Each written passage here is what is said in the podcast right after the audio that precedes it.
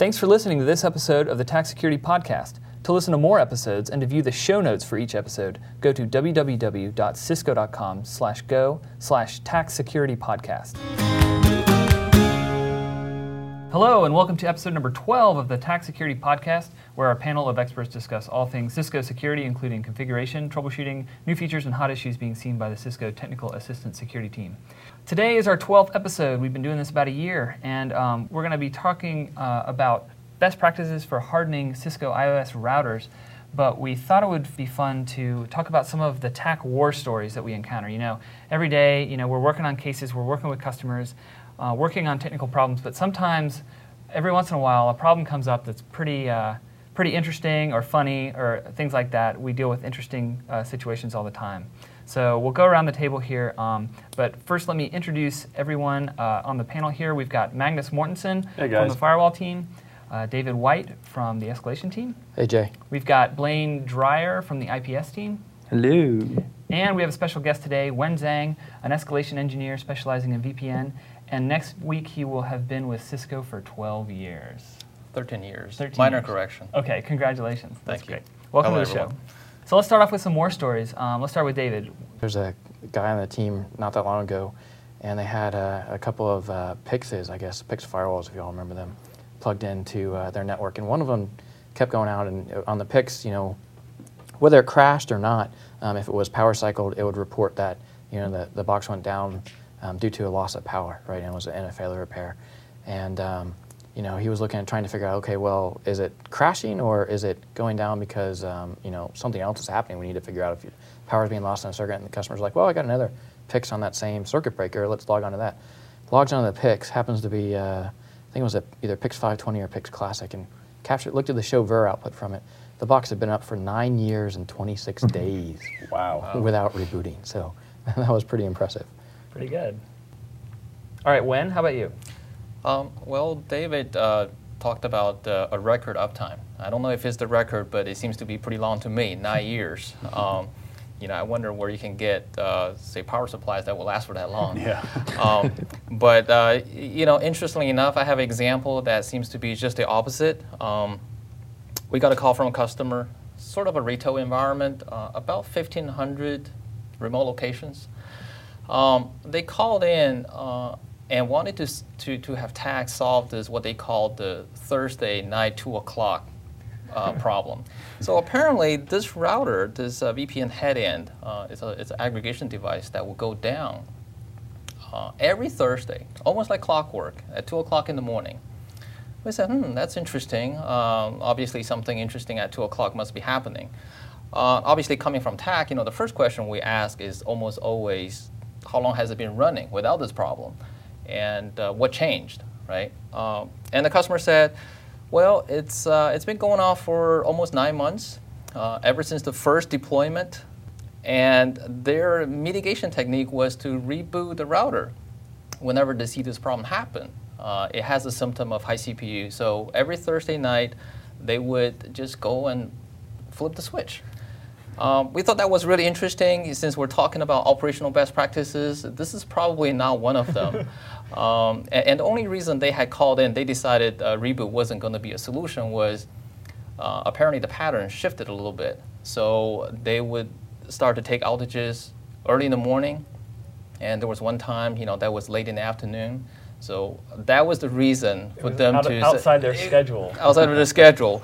Uh, but uh, we actually had a look of uh, their MOP, their uh, method of uh, operational procedures, and it was clearly stated in there.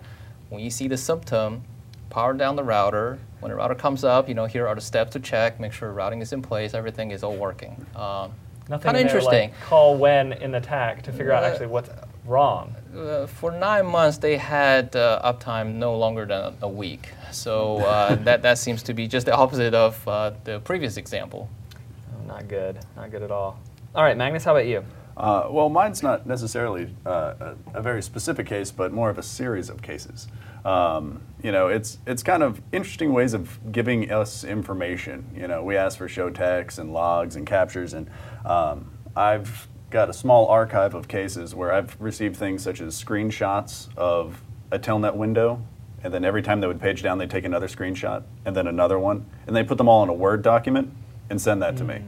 So like when you ask for a show tech, instead of getting the output of a show tech, you get multiple screen captures of the output. Well, they got I the get, I get, yeah, I get a 15 meg uh, Word doc file, and you can't search through it. We weren't all that specific enough, right? Yeah. I think like the And- time when we asked for, I asked for a customer for some sniffer. I need these sniffer traces to solve your problem, and he's like, okay, he sends me his sniffer traces, and I get this email with a Word doc. I open the Word doc, and it's a, it's a, it's an image of Wireshark of the sniffer trace and Wireshark. It's like great that you captured it, but can you actually send it to me? Well, the one I've got was about closing a case, and we found uh, an engineer who had a story about how they were troubleshooting a problem with a wireless access point, and they were working on the problem for a long time, and then um, finally uh, he got an email from the customer indicating that they could close the case because, unfortunately, a forklift driver had run over the the access point, and they could no longer work on the problem. So. Uh, I don't know. There's some. We, we've got lots of these funny war stories, and and um, if you've got some that from networks, you know, in situations you've been in, uh, we encourage our listeners to write in, and maybe we'll read in, read some of them on future episodes. Okay, let's get into the technical portion of today's uh, show. We're talking about securing IOS routers, and these are sort of operational and uh, pre-deployment best practices that you can go through on you know your IOS uh, device to lock it down, make it more secure. This episode is going to be sort of a conversational thing. Um, we can't talk about the specific, com- a lot of the specific commands. Um, some of the things we talk about obviously are going to be in the show notes for the episodes. Okay, so let's uh, start it off. The first, one of the most obvious things about securing uh, IOS routers is when you're securing access to the router, one of the things uh, we recommend obviously is to disable Telnet. It's not secure. And there are sniffer programs out there that can be um, installed just to watch for usernames and passwords, collect them up, and email them to people you know, across the internet. So uh, it's a good idea to disable um, Telnet and any clear text uh, management protocols. And obviously, we recommend that you use SSH because uh, that's secure and, and uh, everything's encrypted. Yeah, and I think most people know that we support SSH as a server service on IOS, but there's also SSH client um, on IOS, which was added in 12.1t, um, and version 2 for SSH uh, client was added in 12.3t, 12.3.7t specifically. Um, so from an IOS device, it's often common for customers to jump from one IOS device to the next IOS, know, from one router to the next while troubleshooting a problem. So just remember, you can always use the SSH client on a router again to get around um, as well. So it, it's highly encouraged to use SSH over Telnet for sure. And just to add to that, we can also do SCP, secure copy. So if you're worried about copying your config off of to uh, a server uh, in clear text, you can use secure copy, which is also encrypted. And uh, something else that we added uh, that's kind of interesting uh, in 15.0, um, I think that would make SSH uh, access to the router a lot easier than what is it today. Is you can actually do RSA authentication. You can actually import authorized keys into the router, and basically from OpenSSH and say SSH router IP address. Boom, you're in. You Right don't have to in, enter yeah. IP address. Uh, you don't have to enter the password. Uh, new feature, uh, and I think a lot of customers may very well benefit from it. And that's 15.0. 1501 And in. beyond. Yep. Oh. So um, now we're on a topic of accessing routers, switches, you know, network devices. One of the most well-known and established uh, security mechanism is to use AAA. Uh, but it is kind of surprising how many customers actually don't take advantage of this uh, very useful common infrastructure to secure their, their device. And even when they use it, um, they don't seem to take advantage of uh, external server capabilities. Um, I think what we find out with most customers too that um, you know we find out they're not using AAA. You know they think because they're required to have an external TACACS or radius server, right? But obviously, you know you can use a local user database for not only authentication, but you can also use it for authorization. Absolutely. Uh, authorization can be very flexible. Uh, just like you said, even with local access, you have control over uh, authorization over privilege levels. You have authorization over uh, commands via external server. So if you really can't do external server authorization, uh, the least you can do is to control the access levels. So by default, there are 15 privilege levels on IOS. Actually, 16. Uh, you know, level zero, uh, people rarely know about, but there is a level zero, and you can assign commands into levels uh, that are not one of these three. So a practical example would be you can have your NOC folks assigned to say level three, right, uh, with command access to show IP route, show version, some of the basic stuff, right, and then you can have your engineering folks have access to the config commands uh, or basically the full command set. So that, that provides a very granular control over who can do what on top of you know just plain access to the box itself. And I think it's important what you said about accounting. Like we do get cases in the TAC where customers need to find out they think their configuration is changing. They want to, you know, they're confused about oh that my config changed. I don't know why. Can you help me figure out what's going on? And sometimes you know if you know there's syslogs right, but um, sometimes if those are missing or whatever, then you know, had they had AAA accounting turned on, they would know, right? So it's definitely a lot of customers overlook AAA accounting, but it is important. And you know, setting up AAA, um, it's definitely a good thing to do. And if you have the luxury of having an external service like a TACACS or Radius server, it does give you a lot more flexibility. Uh, so AAA is a really nice luxury, especially when you can use such things as a Radius or TACACS server. Uh, but one thing you got to be careful of is you know ensuring that you can still get into your router or your firewall when those external services are unavailable. Uh, so what we recommend that you do is actually configure a fallback method a lot of times people will use a local username and database because that will always be available uh, in the event that you know your Radius server, your TACACS server is down, and that still gives you the ability to get in there and fix perhaps what's ever causing your access problem to your Radius device. Yep. And one last thing, while we're talking about uh, logging into the routers, uh, it's a good idea to have a banner with um, you know whatever legal information, legal access information your company's security policy you know should have, uh, and that's for legal purposes. It's very easy to easy to uh, to configure, and it's a good idea to have that on all your devices. So um, while we're on the topic of access to the router, um, passwords is, oh, is the first line of defense in a way. Um, everybody needs a password, you know, to get into the box. There are different passwords uh, on uh, IOS. There is the type uh, 7 passwords, which can be enabled with service uh, type, uh, password encryption. There's the type 5, which is a hash, MD5 hash based one-way encryption. Uh, and there is also a new password type, which is uh, type 6. Uh, those are passwords that are encrypted in the master uh, database. Uh, however, those are only available for some of the uh, security IPsec VPN features. Um, now, it, it, doesn't matter how good your passwords are.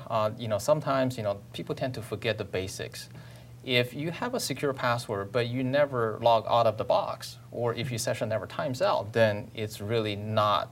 I mean, you know, somebody comes along in Starbucks, you know, had you know looking over you know your session. Oh, you're on a, on a router, right?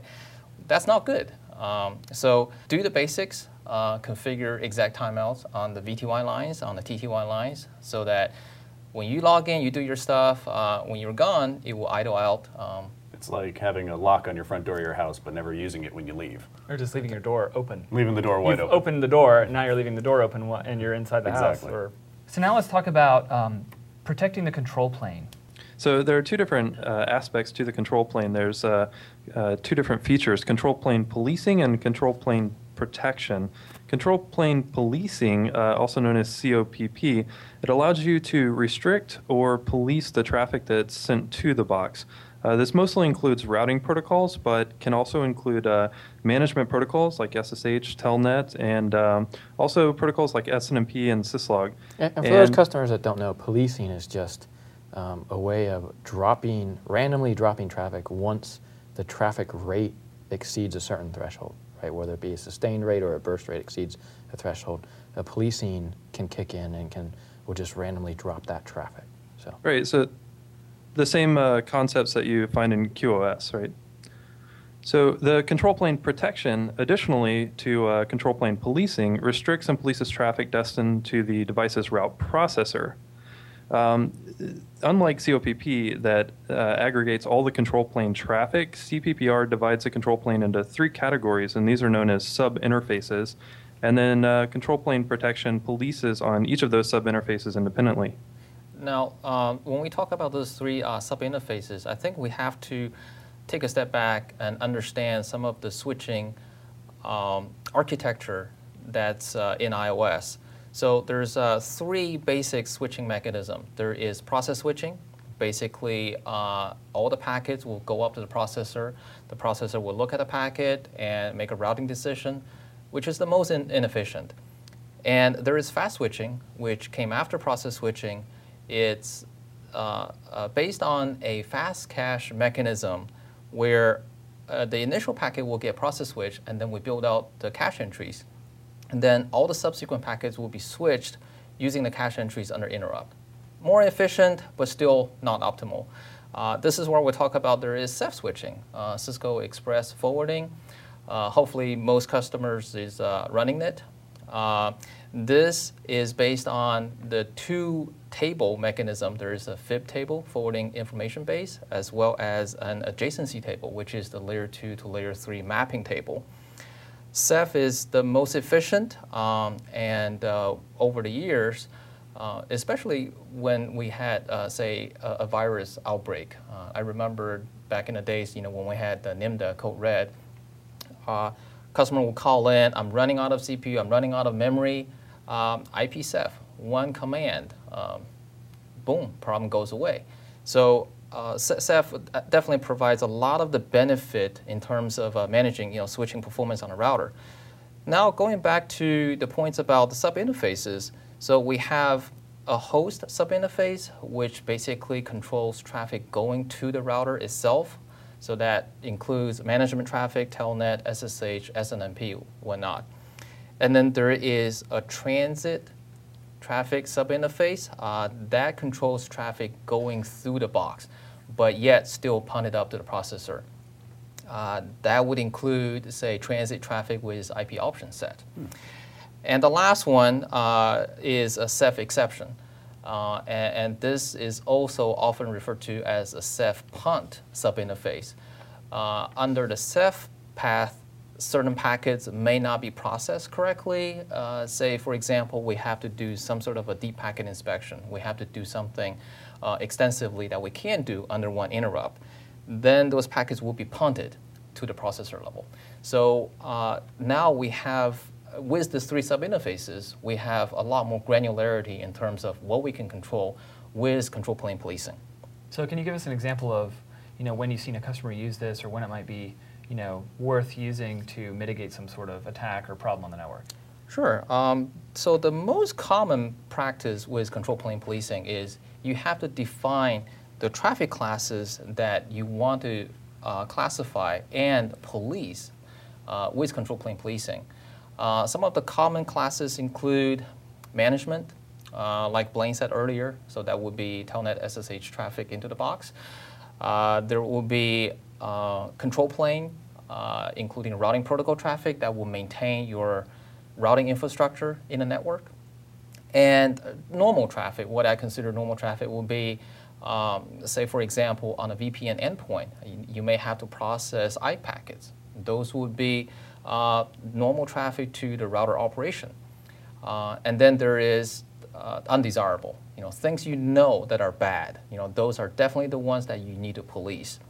So you define the classes, you configure control plane policing with a service policy, much like QoS. Uh, for critical traffic, uh, your actions will be transmit, whether you're within the police limit or, or, or, if that the traffic uh, exceed uh, the police threshold. Um, to, to deploy it, uh, I think you know it's, it's best if you have some understanding of what sort of traffic you have, uh, what sort of traffic you expect, and what, at what rate, and start from there. Right, so we talked about um, control plane, and the other main plane on the router is the data plane, right? And on the data plane, that's transient traffic that's passing through the device. And from a security perspective, um, we're much more interested in protecting the control plane because we want to make sure that the router remains up and the traffic that's getting punted up to the CPU, that the CPU remains within you know, a, a, decent level so that it can handle the routing, it can handle the management, so you can make configuration changes. You know, your, your neighbors aren't bouncing and stuff like that. But for the transient traffic, there are a few things to keep in mind about um, what you can do to secure that traffic as well. Uh, as Wen mentioned uh, earlier, uh, you have IP options on packets that are passing, you know, transient through the router. Uh, but IP options, um, if they are on the packet, by default, they're going to get kicked up to the router CPU um, to look at the option and, and, do processing on it. IOS has introduced a command called uh, IP option drop or ignore, where you can say if a packet has an IP option in it, either drop it or ignore the IP option. And either of those two options don't require the packet to be punted to the central router CPU. Therefore, it stays, you know, being CEF-switched. Uh, so in general, we typically would recommend using the ignore option on it. Uh, the drop option is available as well, but there's some certain uh, traffic like RSVP which require IP options for it to function properly. And therefore, you know, using drop nowadays isn't quite something that most networks can uh, deploy. Another thing is disabling source routing. So no IP source route in the config that prevents the router from acting on um, packets that it receives that are, are set to, um, you know, specifically route the packet based on a specific path. Uh, unicast reverse path forwarding, or URPF, is also known as anti-spoofing, and configuring that with the IP verify, verify unicast source reachable via command, um, what it does is on any packet on ingress into the router, we check the routing table and say, okay, can I reach um, the source of that packet out that interface uh, or out any interface? And if not, then we're going to go ahead and drop it. It, it, it helps a lot in preventing uh, packets getting spoofed. And again, this is also done in, in the path, so no punning to the central CPU. While we're talking about that, um, there's also uh, different ACLs that you can apply, both infrastructure ACLs, which um, are defined as ACLs you apply to an interface that are restricting access to your network, right? So you could, your routers could be part of a, a larger network, and um, you want to restrict transient traffic that's going through your network to your infrastructure, to your internal network. Those are called infrastructure ACLs. You also have transit ACLs, where again, where you're being the transit device, um, and the traffic's transient in your network, you might want to drop or limit what type of traffic can transit you. Now, the thing to keep in mind about these types of ACLs is if you apply a log option to the end of it, that's going to cause the traffic to get punted up to the central CPU. So, in general, we recommend that we don't log on those because we don't want it, that traffic to get processed out of the CEF path.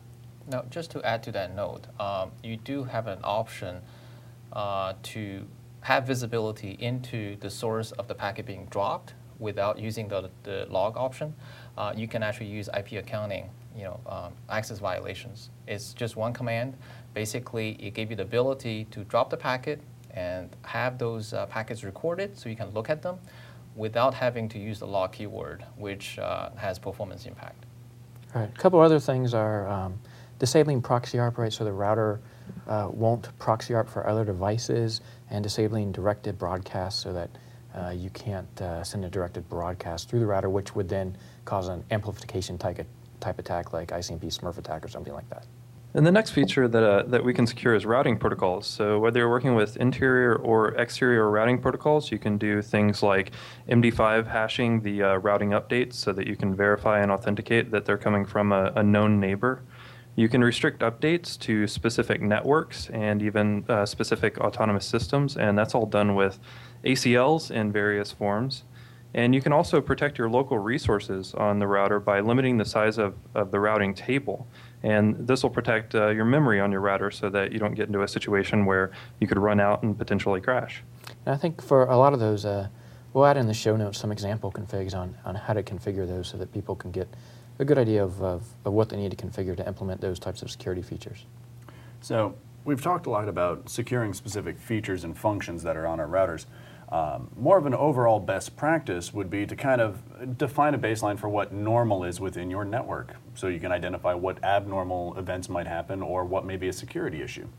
Um, two ways that you can do that. Uh, our routers support NetFlow, which gives you the ability to get a quick snapshot and also periodic information about what kind of traffic your router has. So it's definitely recommended to have NetFlow available as well as uh, SNMP to monitor such statistics as CPU usage, memory usage, network interface uh, usage, etc. All that kind of helps you build a picture so that if something is happening, perhaps a security issue, you at least know that you're deviating from what you can define as a normal baseline. Right, and typically um, you use you enable NetFlow and SNMP um, in conjunction with some other uh, software product, right? So for SNMP, there's freeware MRTG, right, which allows you to graph and view in graphs um, like last 24 hour, last month, last week of you know traffic going through interfaces or any type of SNMP MIB you want to trap. Um, for with SNMP, I think it's important to also mention that you know there's a few different versions of it, one, two, and also uh, version three. If you're just reading um, the MIBs, um, you know, via GETs and stuff like that, and pulling information, it might be fine to use version two for that. But the routers also allow you to push configurations out, right? Yeah. Um, and so an SNMP set command. If you're going to be doing that, or if you are doing that in your network, then you really need to use SNMP version 3 with authentication and encryption, right? Because otherwise, SNMP is really no better than Telnet, as we talked about before, where you know anyone snooping can get the access information to your routers, and you know SNMP is UDP based; they can spoof a packet um, and, and push config changes to your router via SNMP. Um, so using SNMP version 3 with encryption and authentication prevents that type of uh, attack vector as well. Also, uh, part of operational best practices is logging. We, I know uh, we talk about this a lot in the podcast on um, the firewall security devices, but also on IOS, logging is still a critical plays a critical role. Um, now, while the IOS routers might not log as much information, what they do log is still very important, especially if there's some type of security event going on. You really do need to go back to the logs and, and capture what those are. Now, the logs are sent um, obviously unencrypted, so if you're sending the syslogs remotely across the internet, you might want to do it across a VPN tunnel so that they are secured um, and that you do get them and they uh, you know, can't be intercepted.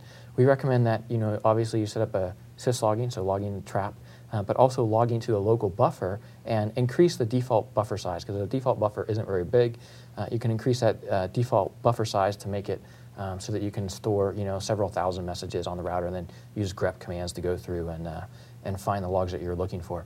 Additionally, with logging, it's very critical that time um, is accurate and that it's represented in a format that you can really use. So make sure you enable service timestamps and tell it to log the date time at, uh, with the millisecond option so that you know exactly when that log was generated. Additionally, you can set it to configure to be a uh, UTC time or via local time, um, whichever is really relevant to you.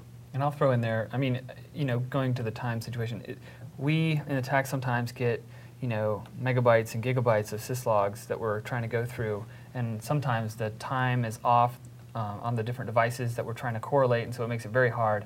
Um, but also, you know, it's you know having all the time synchronized in your uh, organization is important, and you can use NTP Network Time Protocol to do that. That's um, really important. You also need to make sure you have the time zone configuration set correctly, and that'll that'll help you know not only you if you need to go through and um, you know figure out uh, correlate some events across multiple devices, but also um, you know if you're trying to do a postmortem or forensics on a security incident, those those timestamps are very, very important. Right. For those that aren't using NTP, NTP is very, very simple to set up. Um, IOS can actually act, you know, an IOS router can actually act as an NTP server, and all the other routers can act as NTP clients talking to that server. So it's not really, um, you know, you don't really necessarily have to have some external NTP sources like Stratum 2 or something like that, a, a GPS Stratum, you know, uh, NTP time source. Um, it's more important really from a troubleshooting perspective that the times just be in sync so that when we do troubleshoot that stuff, we have it. But you know, accuracy um, is also important. Well, yeah, that helps us out a lot. Uh, like we'll receive an MRTG graph with timestamps, right, and then we'll receive syslogs from one device and syslogs from another device, and then a huge packet capture. And uh, the customer, you know, might say that he's seeing massive uh, increase in, in throughput and then a sudden drop in throughput. So in order to correlate all that data, all the times uh, must match. Right. One other thing that I don't think there's a whole lot of customers, uh, at least I haven't seen a whole lot of customers use, but it's really a, a really nice, simple feature. Um, it's very useful. It's called Config Archive. Um, so it was added in 12.3.7t, so it's been around for a while. And it's a simple command. You type archive, and you give it a path of where to archive it. And what it'll do is you have two options. You can either take config snapshots at a certain time interval, so say every day you want to take a config snapshot, or when a user saves a config, so when a write mem is issued, you take a config snapshot and you can say specify how many config um, archives you want to keep. By default, it's 10. And what this allows you to do is the router will, you know, obviously has an archive of all the config changes for you on the box, but you can also, you know, use that to go back and say, hey, I'm having a problem now. We say, were you having the problem last week? No. Well, what changed? Well, we can go and look at those config archives to see and do a config diff to see what changed.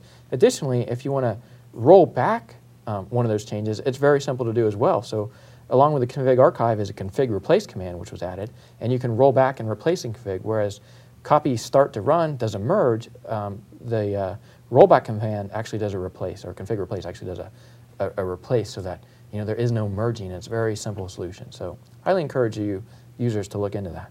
That's, um, that, that's absolutely right. And uh, you know, I've seen one interesting case where I had recommended the customer to implement a command. He would implement it, uh, the problem goes away. And he would come back the next day, the command would be reverted back to what it was before. And well, this is obviously a very large company, a lot of people touching the routers. Uh, he couldn't figure out who was doing it. Um, as it turned out, it was one of his coworkers. Nobody knew that he was working on, the, on this project, and that person was just as frustrated uh, because he was thinking somebody was changing the fighting. command. they were fighting with each other. Um, You should have had accounting. if they had uh, config archive uh, enabled, they would have easily go back to the archive and look at it. Uh, what it would tell you is time, date, you know, the command, uh, and the user. It will tell you exactly who made the change um, there. So, uh, very useful feature. Uh, I, I sure hope you know a lot of customers can you know look it up and uh, take advantage of it. But also, like Blaine said, AAA accounting um, would uh, obviously help determine the root cause in that case as well. Absolutely. Um, but going back to the, the, the earlier point about syslog, um, and David mentioned that you know there's uh, probably more syslogging capabilities on the ASA. On the routers, not as much, but we have added a couple very useful ones uh, to notify the user about uh, uh, resource uh, exhaustion conditions. Say, for example, CPU and memory. You know, those are the two most important pieces of uh, uh, resources on the router.